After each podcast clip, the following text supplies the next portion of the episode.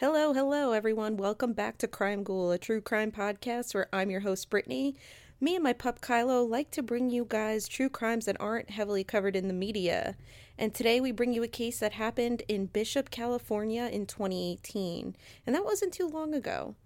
So, since the last time we've hung out, I hope you guys are doing well. I hope you're staying safe, and I'm happy to have you here with me it's given me so much to look forward to, and it's felt really good to be able to have a platform where I could bring you guys cases that deserve to be heard, and I bring them right to you. It's amazing technology, guys. But enough of my blabbering, let's get to it. Go brew yourself a cup of coffee, pour yourself a glass of wine, or perhaps take a shot of whiskey, because this case is not for the faint of heart.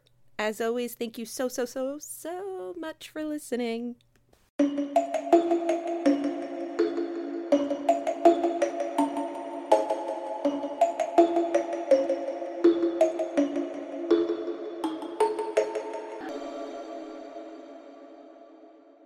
This is the story of 16 year old Carly Gusé. She's a dark blonde haired, blue eyed girl from Bishop, California. She lived with her dad, Zach, stepmom Melissa, and her two younger brothers. Stepbrothers, anyway. Zach and Carly's mom, Lindsay, they split up a few years prior, and her mom decided to move to Nevada, and Carly chose to stay with her dad because, of course, she didn't want to leave California. That was her home, and that's where her friends are. She didn't want to leave her school. So she stayed.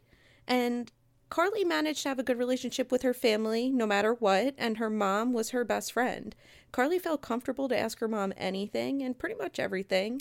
There was even one time she asked her mom about hallucinogens, and instead of Lindsay running from the question and jumping to, Carly, drugs are bad, she educated her daughter to the best of her ability. And you know, I hope I have that relationship with my kids whenever I become a mom because the fact of the matter is, kids are going to be kids. Teens are going to do stupid shit. They will try things, they will do scary things, and all you can do is pray that you've taught them enough and that you've created a safe and comfortable environment for questions and conversation, no matter how awkward it might be. So Carly stayed in frequent contact with her mom. And on October 12th, 2018, it started off like any other ordinary day. And I know, doesn't it always? Well, Carly asked Zach and Melissa if she could attend a football game at her high school that night with her friends and her boyfriend Donald. And of course, they told her she could, and they told her to be safe, and that's all that really matters. And yeah, of course. But little did they know that these teens had ulterior motives, as teens always do, they were planning to attend a party, and it was located in a trailer park, so that's already kind of red flag in it for me. But who am I to judge? I'm not. So, Carly's friends said that she had been acting really bizarre a few days prior to October 12th, and apparently she was telling her friends that she had this strange feeling that she was being followed. The unfortunate part of this is that she didn't really elaborate on why she felt this way. And when her friends would ask what she meant by it, they would say that she wouldn't really tell them what she was talking about. She would say, you know, it's really hard to explain, but trust me, trust me. And she seemed really preoccupied with her phone those days leading up to October 12th. And while she was on the phone, she seemed nervous and just very off. She just wasn't herself. She seemed to always be looking over her shoulder. And her friends were concerned, but I guess that was only a fleeting moment of concern at least until October 12th. So, to paint you guys a better picture, Bishop, California is a small town. It's cute, really. If you look at the pictures, it looks dated and it's surrounded by picturesque mountains. And aside from the mountains, there's lakes and there's rivers, there's vast woodland and kind of what looks like a desert. I guess it is a desert. It kind of seems like they're in the middle of nowhere, but nowhere is mighty pretty. The weather seems pretty nice, keeping in the mid 70s during October. It was probably the perfect night to watch a football game. I can remember back to my football games in high school. no offense. But um there were good times I had at the football games. You know, you're sitting on the bleachers, you got your snacks, and it's a nice crisp fall night, and you're just watching your high school team lose. well, in my case, my team was always losing. But you get what I'm saying. It was a good night. It was good it was good weather. It was crisp and they were young. But you know, instead, when we're young high schoolers, we tend to navigate towards the risky drinking social scene, even if it's in a trailer park. So that night, Carly and her friends would not be hanging out on the bleachers. They would not be watching their high school football team. They'd be doing something a little different. And quick disclaimer I don't want to be knocking trailer parks. I don't want you guys to think I have anything against trailer parks. I really don't. Um, it's just for some reason when I'm hearing the story, I'm thinking of a rusty trailer. And I guess it's because I already know where the story's going. So forgive me for having those spooked out vibes. I have nothing against trailer parks. Power to you. Like, I'm happy. I'm happy as long as I have a roof over my head. And if it's a trailer, then damn, I'm lucky. Luckier than some other people. So, this is what we know about that evening. Carly and her friends were hanging out, they were drinking, and they smoked weed. And quickly things got weird because Carly started panicking, and her friends were scared and they were freaking out because obviously Carly's freaking out, so I'm freaking out. And she was saying that someone was coming for her. She was really upset, and not even her boyfriend Donald could console her. So she left, and she wanted to go home, so she walked out, and her boyfriend followed her and he was trying to console her and trying to make her realize that she was safe as long as he was with her but she lashed out on Donald and told her that she was afraid of him and afraid of the people who were coming for her. So perplexed, he attempted to console her and to hug her and say, you know, everything's okay, everything's okay. He just wanted to calm her down, and instead, Carly actually bit him. So he was wide eyed and didn't know what to do, and she was wide eyed and looked like a terrified animal, like like an animal in a corner, backed up in a corner, not knowing what to do. So she just began running away. And it was around 8:30 p.m. when um, Melissa received a call from Carly, and again, that's her stepmom. And Carly uneasily told Melissa, you know, I lied. I wasn't at the football game. I went to a party, but I really want to come home. Can you please pick me up? I want to go home. So Melissa asked where she was, and she went on her way to go get Carly. And she pulled up at the trailer park, and actually, Carly was already gone because Carly ran away. And she made it there super quick because the town was so small. It didn't take her long to get there at all. So Carly again called Melissa, like, you know, can you hurry up? And she's like, well, I'm at the trailer park. And she goes, quick, hurry, come get me. Hurry, I'm scared. Hurry, I'm booking it down Dixon Lane. I'm running. Please come. You know, I'm scared. And now Melissa's freaking out. She's like, pedal to the metal. And she kind of had a chill to her bone. She was like, what is this girl that is, she's like my daughter. And she's terrified. Like, I'm, I'm scared. What, what is happening? So she turns onto Dixon Lane. She sees a slim girl running down the road with her phone flashlight on. So you just see the iPhone flashlight from afar. And as she got closer, she realized it was Carly. She stopped the car. Carly got inside the car and she looked like she had been running for her life. She was really apprehensive. She was looking around over her shoulder and she sat in the back seat, which was weird. Like, Melissa was used to her sitting next to her in the passenger seat if she ever picked her up. But Carly refused to get in the front. She was really paranoid. And, um, you know, Melissa, being scared, asked, What the hell's going on? What's going on? And Carly was just apologizing for not going to the game and for lying. And she admitted to Melissa that she smoked some marijuana with her friends. So, of course, Melissa's like, Uh, okay. Maybe this is making a little more sense. So when they get to their home, well, their house, it's about 9 p.m., and Carly's still acting bizarre. And I guess by this point, we can all agree that maybe she was paranoid because she smoked weed. Maybe it was just a weird reaction she had to it. Or maybe, if we want to go a little further, it could have been laced with something and had a weird effect on her. So Melissa just thought that's what it was. It had to be the weed. And then it got even stranger because Carly was having hallucinations and she was saying weird things and she kept saying, I love you guys so much. I love you. I love you. As if it was like the last time she was going to say, I love you. So now her dad's on the couch and at first he's watching TV. He was drinking a few beers. It was a Friday night. He's just relaxing. And he was like, you know, in his head, it's probably weed and Melissa's got it handled. She's trying to calm Carly down. But then they started realizing that she was really heavily hallucinating. Like, she was far from stoned. This wasn't just a stoned person. And he noticed that his daughter was quickly shifting between mental states. She was being normal one moment and then she was terrified the next, like terrified and nobody knew of what. They're like, What are you scared of? What exactly are you scared of? And she was just like looking around as if somebody's coming for her. And the next thing you know, she's saying, I hate you guys. I hate you. I don't love you. I'm really scared. Stay away from me. You're going to kill me. And then it went right back to, I love you guys. I'm so happy I'm home. I'm happy to be home. I love you. So they're just like, What the hell is going on? What is this girl on? Because it can't just be weed. So at this point, Melissa's like, all right, it's time to get this girl to sober up. Maybe, you know, Carly, maybe you should try and eat something. So she gave her a salad and a power bar. And Carly started spitting out the salad. She was like, ew, no, no, this is the devil, devil's lettuce. Ew, no. Which I think it's kind of ironic considering people used to call weed the devil's lettuce. I don't know. I also think it's really bizarre that Melissa was trying to help her sober up by giving her salad and a power bar. Like maybe I'm crazy. I mean, she wasn't she wasn't trying to get sober from alcohol. So maybe I am just ignorant, but my first guess would have been, you know, here have some bread, have some water, not here's a power bar and some salad, say super healthy. Like I don't know. That's just what I'm thinking. Like if I was soaking up the bad juju, I would have wanted some bread or something. Yeah, I could go for Italian bread right now. But anywho, um that's what they gave her and she was spitting it out. She's like no i'm not eating this. And are you like she started saying things like you're trying to kill me. You're trying to feed me poison. And they're like what are you talking about? So then finally carly's like can we go to bed? Can we go to sleep? And you know her stepbrothers are up. They kind of see what's going on but it's time for them to go to bed. Zach goes to bed, and then Melissa's like, okay, yeah, let's go to bed. And she's like, but can you sleep with me? Like, I don't want to sleep alone. And she's like, of course, of course, like, I'll sleep with you. You know, we could turn on a movie, we could just relax, and, you know, you'll fall asleep. So they kind of stay in the kitchen for a little bit talking, and eventually. Melissa gets up to go brush her teeth, and Carly's attached to her at the hip. She doesn't want to leave her side. Um, she follows her into the bathroom to go do that she just continued acting strange. And by the way, I'm sorry if you hear my very rude co host barking in the background, but he just wants to say hi, I guess.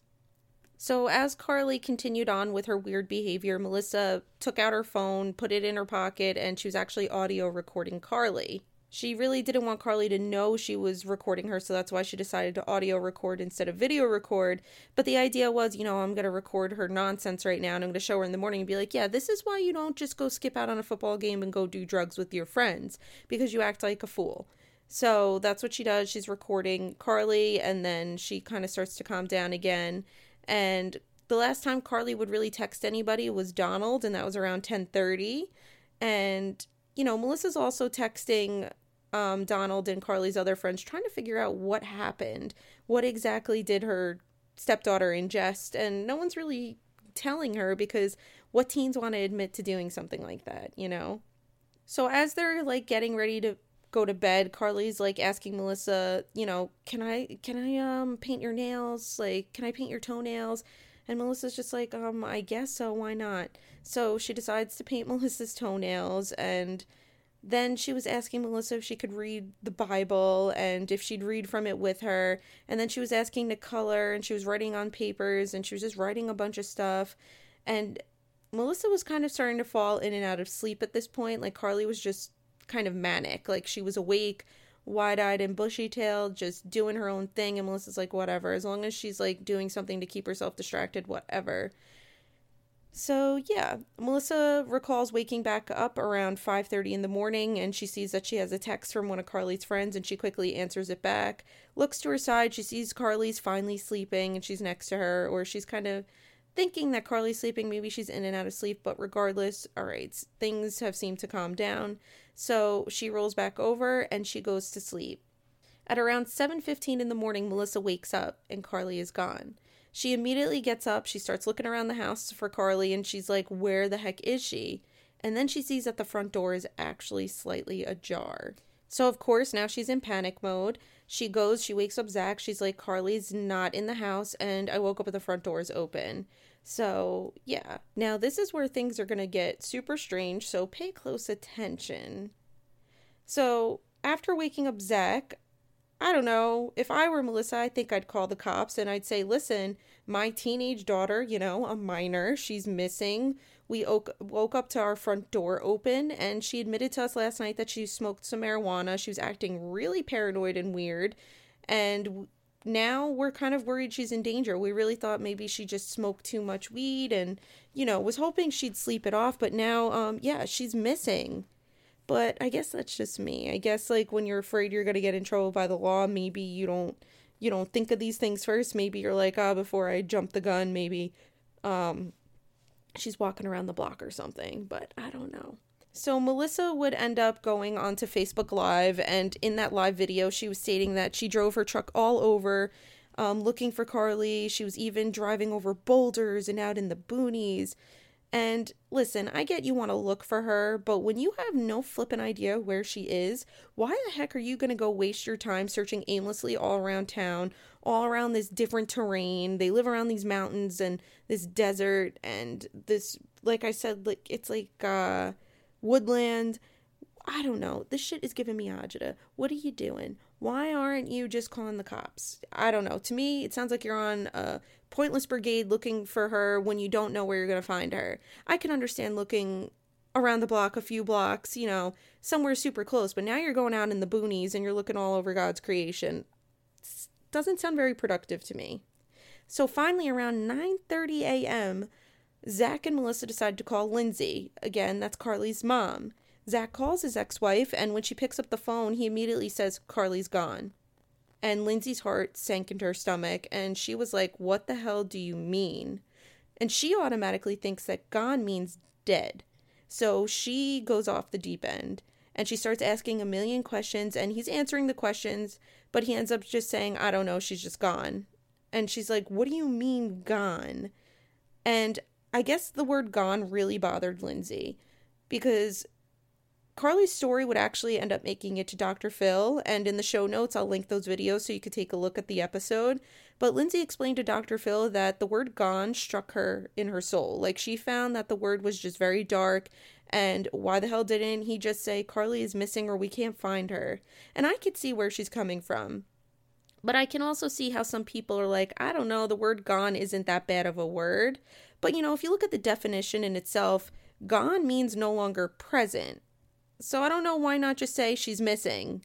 Um, you know, we're expecting she's got to be somewhere and we just don't know where that is. So I get what she's saying. And, you know, like people, there are people who are paid the big bucks to analyze people's use of language and behavior in times like this. So, you know, I could totally see how, like, if you actually think about it, the word gone could be a lot bigger than you'd think. So Lindsay ends up driving from Nevada to California, and now we're where they live in Bishop, California is super close to the border of Nevada, so it's really not that far. And in the meantime, Zach's calling the police, finally. And at this point, Carly's been missing for roughly five hours, maybe three hours. We don't exactly know. And Zach explains to the police, you know, she's she was missing from her bed when we woke up, and she must have just walked out of the house, and she left her phone, she left her bag, and it seemed like she was stoned, you know, earlier in the night, and she was acting strange. So now we don't know if she just got scared and she she was under the influence and now she just left the house. We never thought that would have happened. And of course, police jump right to the conclusion that, you know, Carly's clearly a teen runaway and she's intoxicated. It couldn't be anything really more than that. Now, there were three witnesses who supposedly told the cops and the family that they saw Carly outside around like 5:30 or 6 in the morning. Apparently, one of the neighbors has a hot tub like on his deck, so early that morning, I guess at 5:30 in the morning, what better to do than jump in the hot tub? So he's in his hot tub and he notices that Carly is walking outside of her house and walking in the front yard, which to him is like, "Oh, it's really early on a Saturday morning. That's interesting." So he takes note of it. And then some of the the other two witnesses, I guess, they see her closer to the highway and they see her wandering or who they believe to be Carly. So who knows if it really was Carly?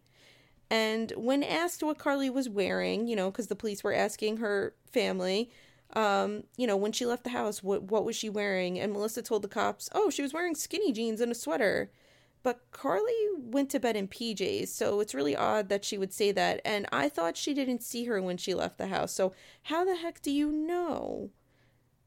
So she would say, you know, Carly always wore skinny jeans, so she just assumed that's what Carly left in. I don't know, that's a pretty bold assumption if you're asking me.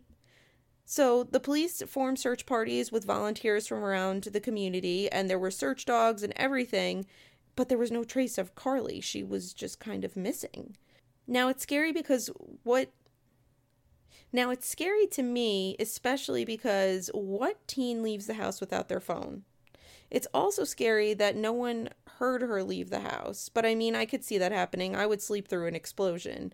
Um, I I'm like the dead when I'm sleeping. So, as search parties went out, Lindsay stayed at Zach and Melissa's home. She was actually in a state of shock and she was pretty much immobile. She couldn't bring herself to join the search party.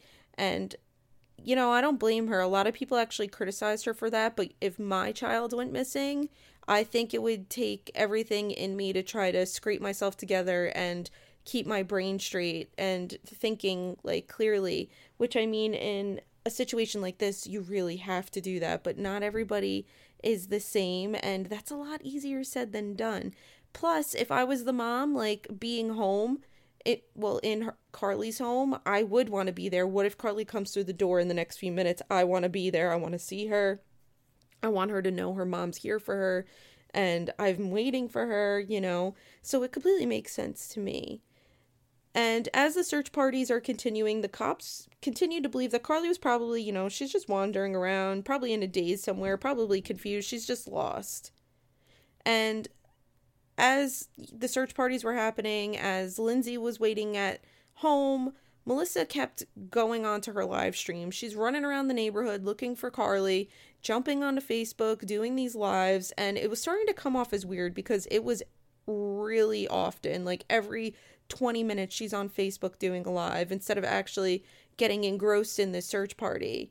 But at the same time, it was proving helpful because Carly's story started to blow up on social media.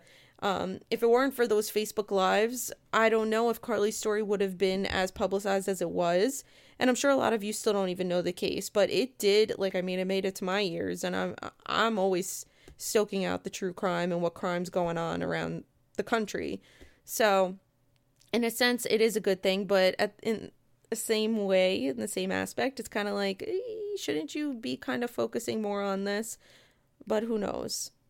So hours went by, Carly is still missing. Melissa started experiencing a lot of backlash to her Facebook Live and her Facebook stories and Instagram stories because her stories were changing and there were inconsistencies with her stories. So, just 10 hours after Carly's missing, people continued searching in the desert, and Melissa took to social media to say, No, I don't think she's in the desert. I think you're wasting your time. I think there's a good possibility that she was taken. She was kidnapped when she got near the highway.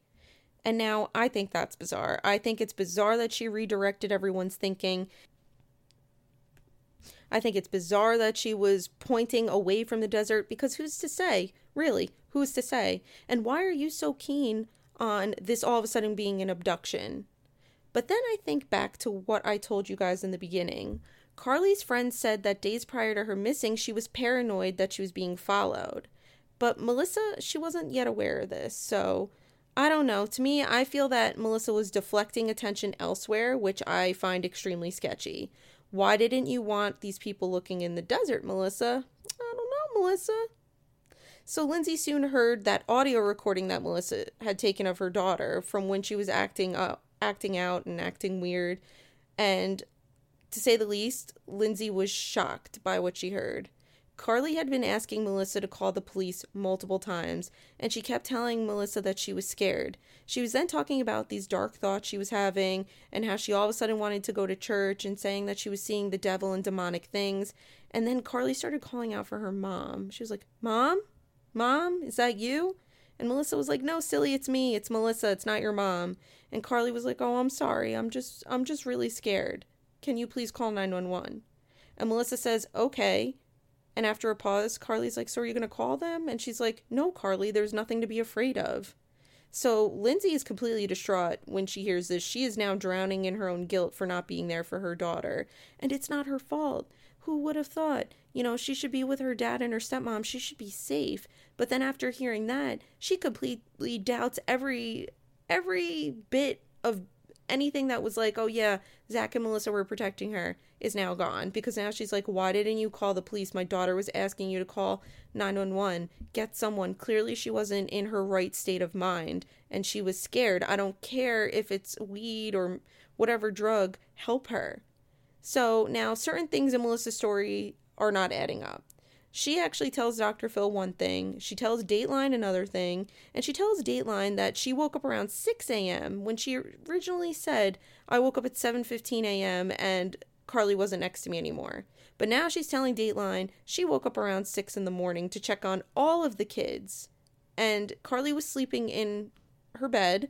She checked on the two boys and they were in their bed and all was good and she went back to bed and she said that she frequently did that, you know, every night. She wanted to make sure her kids were where they were supposed to be. So, about an hour and 15 minutes later, that means Carly is missing at that time. So she te- checked on the kids at 6. She wakes up at 7:15 again and that's when she realizes that Carly's nowhere in the house and that the front door is ajar. So which is it, Melissa? Which is it?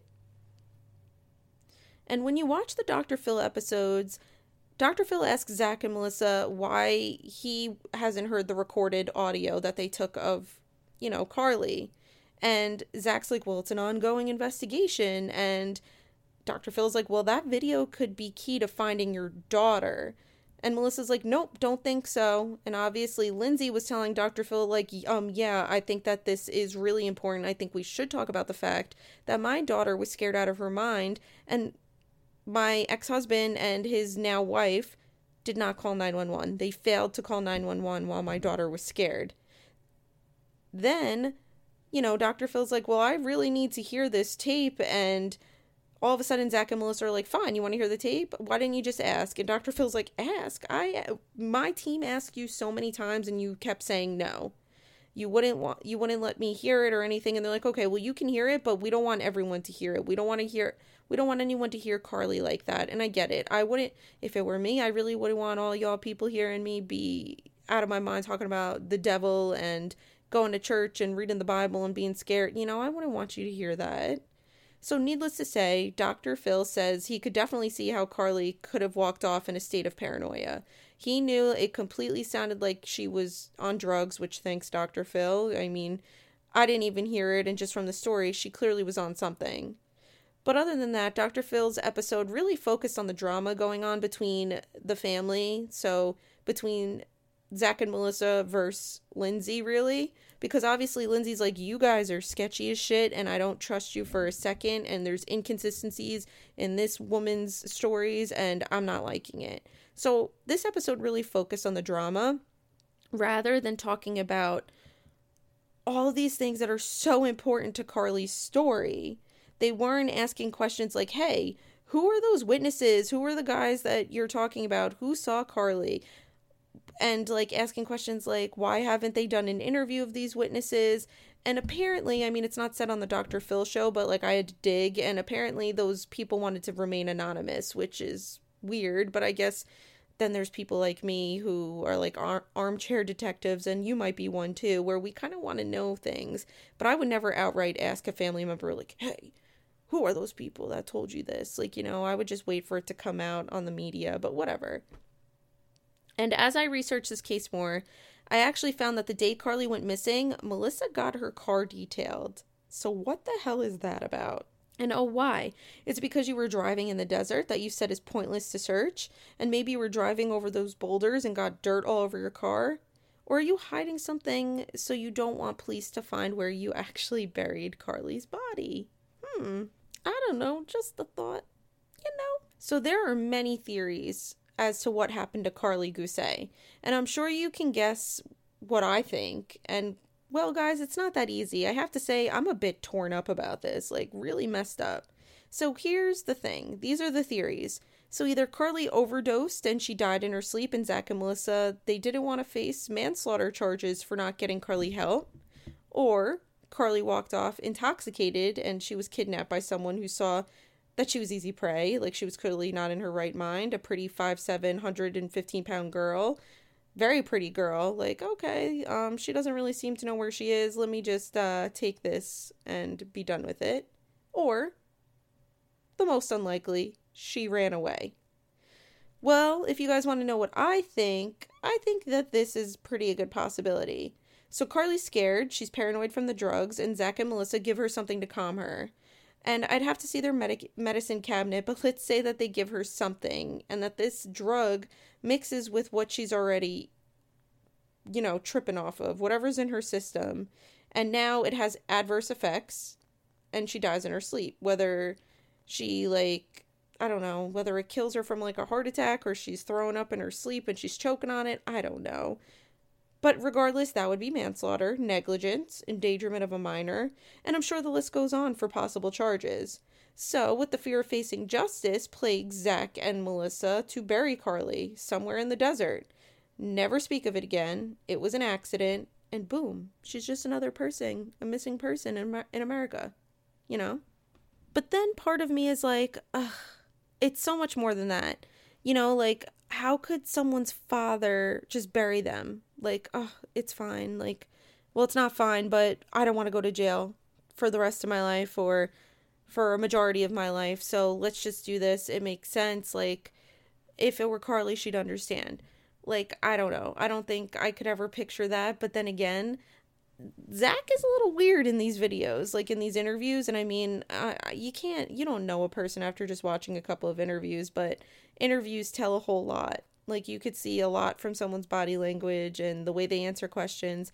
And same with Melissa. They're sketchy. Regardless, there is something in a lot of people, including myself, in their guts, and they're just like, mm mm, there's something not right about you. So who knows? But honestly, that's probably my my number one theory. And then I've got another one. And I really don't see this one specifically anywhere, so maybe I'm just missing something, but here it is. I get super creeped out because remember when her friend said she was parano- paranoid for days? What the heck explains that? Had she been buying this crazy weed from someone for a few days and this was inducing this mass paranoia within her? Or was she talking to someone who she shouldn't have been talking to and she was starting to get scared that someone indeed was following her? Was she being preyed upon? Up until the point that she actually went to that party, smoked the marijuana, which induced what seems to be a bad acid trip. So she freaked out, you know, freaked out of her mind, left she left the party that night, you know, maybe somebody actually was coming like threatening to show up or something and take her away and that's why she was getting scared. And then that kind of just went to her getting home. Was she texting whoever this person was at home and they were still threatening her or maybe like saying we're coming for you or I'm coming for you and that you know, led to her leaving her home in the in the wee hours of the morning. And then maybe the the person or people who had been following her for a few days actually ended up picking her up and kidnapping her. I mean, it's far fetched, but is it plausible? I mean, it could be. Human trafficking is a huge thing, and so many teenagers are targeted via social media. So I don't know, like, how far fetched is it? Was she talking to someone? Why would she tell her friends that she was very like scared that someone was following her or she felt like she was being followed. Why was she acting so weird while she was on her phone? Why was she so terrified? I mean, yes, it could have it could have been the drugs, but in the same sense like yes, the marijuana would explain October 12th into 13th, but what about the few days prior to that? So I have a lot of freaking questions about this. First of all, what does her boyfriend Donald have to say? I want to hear from him. What does he know? Was he questioned? What do her friends know? Were they questioned? What do they know? Were they interviewed? Were the parents all interviewed and questioned? What exactly did these eyewitnesses see and say? Did anyone find out what drug the girl was actually on? Did we search her phone? Did we look through text messages? Did we see who she was talking to? Did we check her Instagram, her Facebook, her Snapchat, whatever, her Twitter? And did anyone find out what she was so scared of on her phone? Did anybody even look? Well, that's the problem, people. We don't have enough information. So it's either this information is not known and nobody did their job, or it's just not released to the public because now, as of right now, it is in the hands of the FBI. So I don't know, guys. This story does not sit right with me. Don't know how you guys feel, but what in the hell happened to Carly Gusé? What happened? Now, I've never done a missing persons case on my podcast. I mean, I have gone over um, the case of Amy Mihaljevic, which is one of my first episodes, if you go all the way back and excuse the audio. But her story is just unsolved. It's not a missing person. So this one is just the first missing persons case I've ever done on my podcast. And quite frankly, it's because I get big mad. Huge. I get so infuriated because, come on, like, what the hell? Now I want to know what do you guys think happened to Carly? Check me out on Facebook, Crime Ghoul. Just put it in the search. It's just Crime Ghoul. Or check out my Instagram. It's Crime Ghoul underscore. Let me know what you think happened to Carly. I'm on Twitter too. Again, just type in Crime Ghoul. You'll see you'll see my podcast picture, and just drop me a DM or leave me a comment and let me know because I am so curious. I love reading all the theories. I'm actually on a Facebook page that is dedicated to bringing Carly home, and it's interesting to see like these mini updates, but still. Two almost three years later, like we're gonna be coming up on three years, we still don't know where this girl is. And I'm sorry I'm leaving you guys with something that's so unknown because I know if you're like me, it's going to bother you. But you never know. That's why it's so important to keep um, missing person cases alive, or cases in general, but missing person cases, because the truth is out there. The answer is somewhere. Perhaps it's lying in the desert as we speak. Well, guys, for now, that's the end of today's episode. It's shorter than the last few episodes, but I thought Carly's case was really important to talk about because it's bothered me for so long. I'm like, why don't I just put this on my podcast? It's good to get it out there. And maybe you've heard of Carly and now you just kind of want to see my take on it. Let me know what you thought. And make sure you check out my social media accounts to see photos of Carly and her family and to get more important information about her case. But also, while I have you here, have you guys checked out my YouTube channel? It's called Brittney Alexandra. That's right. I talk to my camera now. So if you're interested in some extra content eh, content from me, head over there. And the spelling is Brittney. It's B R I T T N E Y. I know it's Brittney, not Brittany. It's not the tr- traditional A and Y. And then it's space Alexandra. A L E X A N D R A. Brittney Alexandra. That's my YouTube channel. Go check me out. My newest video is about Netflix's five part series, The Night Stalker. If you haven't seen it, go check it out. It is so good. It is so well done.